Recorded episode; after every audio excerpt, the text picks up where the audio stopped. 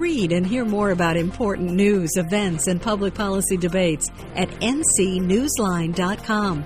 This is News and Views.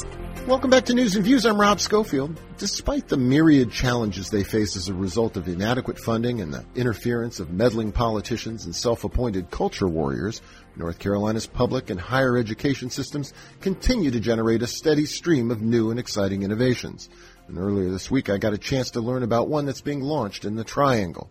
Thanks to a new multi-million dollar grant, the Durham Public Schools are partnering with Durham Tech Community College to start a new high school program for students interested in pursuing healthcare careers after graduation. The program will enable students to attend an early college in which they'll be prepared upon graduation to enter any number of several high demand healthcare careers. And earlier this week I sat down with the president of Durham Tech, J.B. Buxton, to find out more. Well, JB Buxton, welcome back to News and Views. Thanks so much for being with us. Rob, thanks for the invitation. Great to be with you. An exciting new development. Durham's public schools and Charlotte Mecklenburg schools will each get really a lot of money, millions of dollars, right, to start a new high school program for students interested in healthcare careers after graduation. And this is a big coup for Durham Tech's middle college. Remind our listeners about the middle college and how this grant will help. Sure. So North Carolina has long been a leader on the early college front. We've got a range of middle colleges, which are generally 11th and 12th graders who come to a high school on a community college campus, and then early colleges where ninth graders come, and it's a four year program. And students are getting not only high school diplomas, but depending on how the, the approach is built, a college degree at the same time. And that's what this one is going to be. This will be an early college. So we'll take the middle college that exists, expand it to an early college Students will come in ninth grade, and then over four years, they'll be in one of four pathways that will lead directly to employment, should that be what they choose to do in Duke Health or another healthcare system in the area.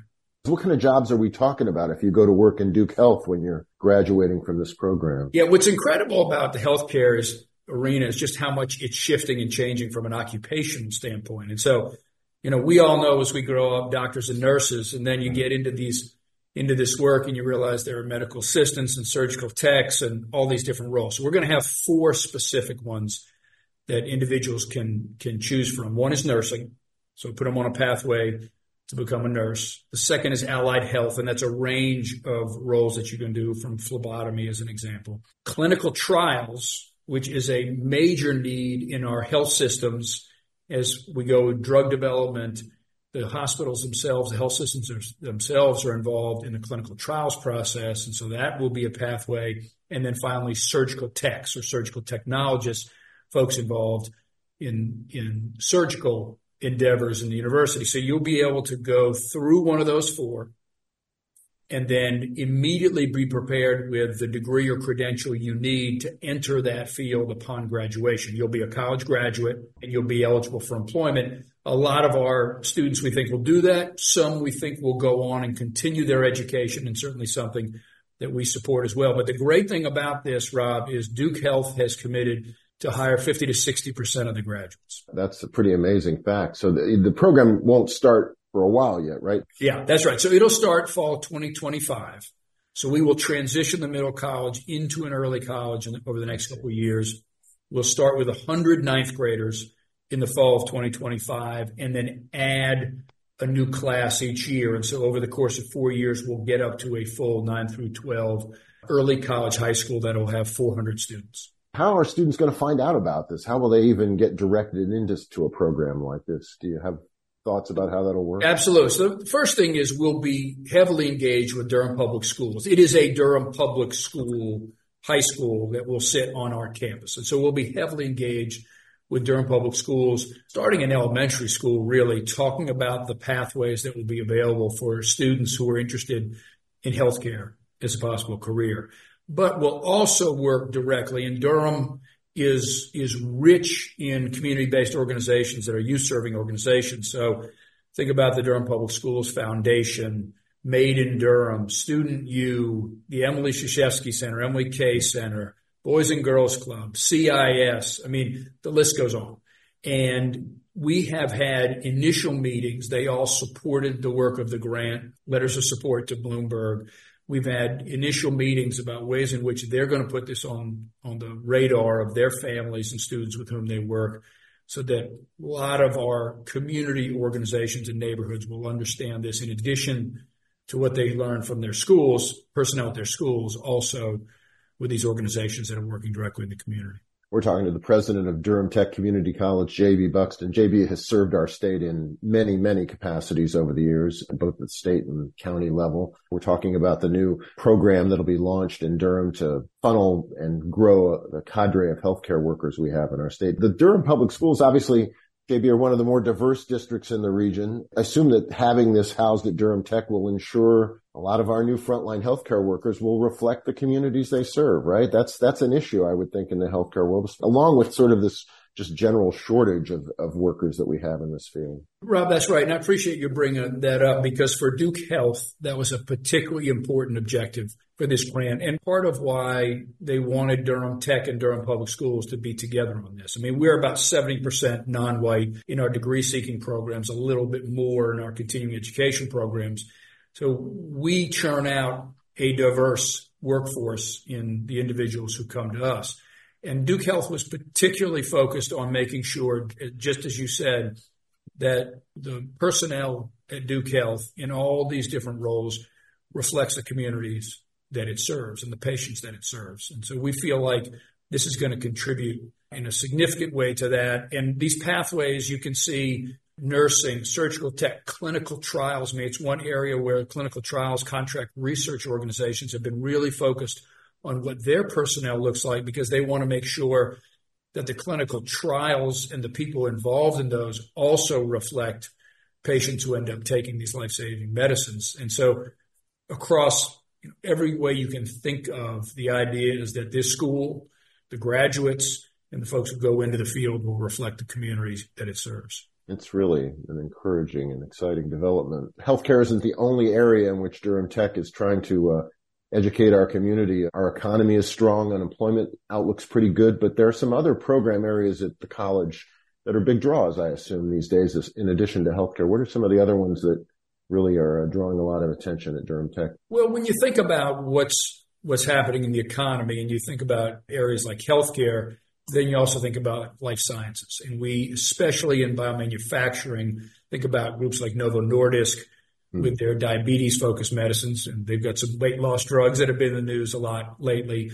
Eli Lilly also similar, KBI Biopharma. I mean, the list goes on. Merck, a lot of good jobs in, in life sciences. And we are seeing a not just steady, but increasing interest in those areas. You've got folks like Wolfspeed in the semiconductor space and advanced manufacturing, Kempower, electric vehicle battery chargers, obviously VinFast looking to move into the area, so in the electric vehicle.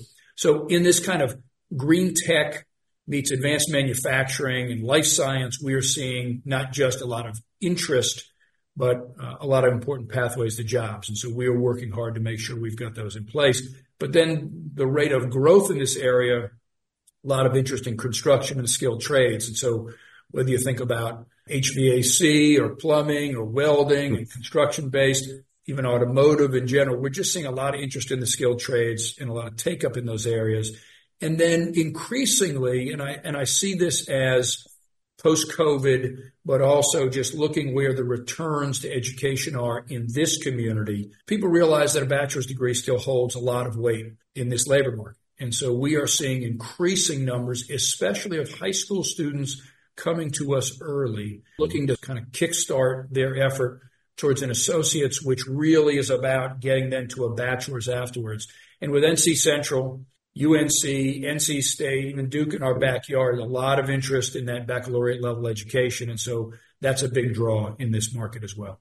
How big is Durham Tech these days? How many students are you serving? We we serve whether if you come take one class with us or you're yeah. in a degree seeking program, we're between eighteen and twenty thousand a wow. year. Yeah, given the year as big as a major university. So what about funding? How is that going for the community colleges? I know there's some discussions, am I right, at the community college system level about altering or amending or updating how schools or individual campuses are funded? And That's right. We've, we've had a major there? effort over the past year to look at how we support community colleges, what our funding formula looks like, and have a very robust proposal that's going to go in front of the General Assembly in the short session. Really pleased with leadership of our State Board of Community Colleges and the President's Association along with our new system president, Dr. Jeff Cox. So I think we have a strong focus that, that does a couple things. One, it really looks at the workforce segments and thinks about how we support different workforce segments that have different cost structure. It costs a lot more to educate a nursing candidate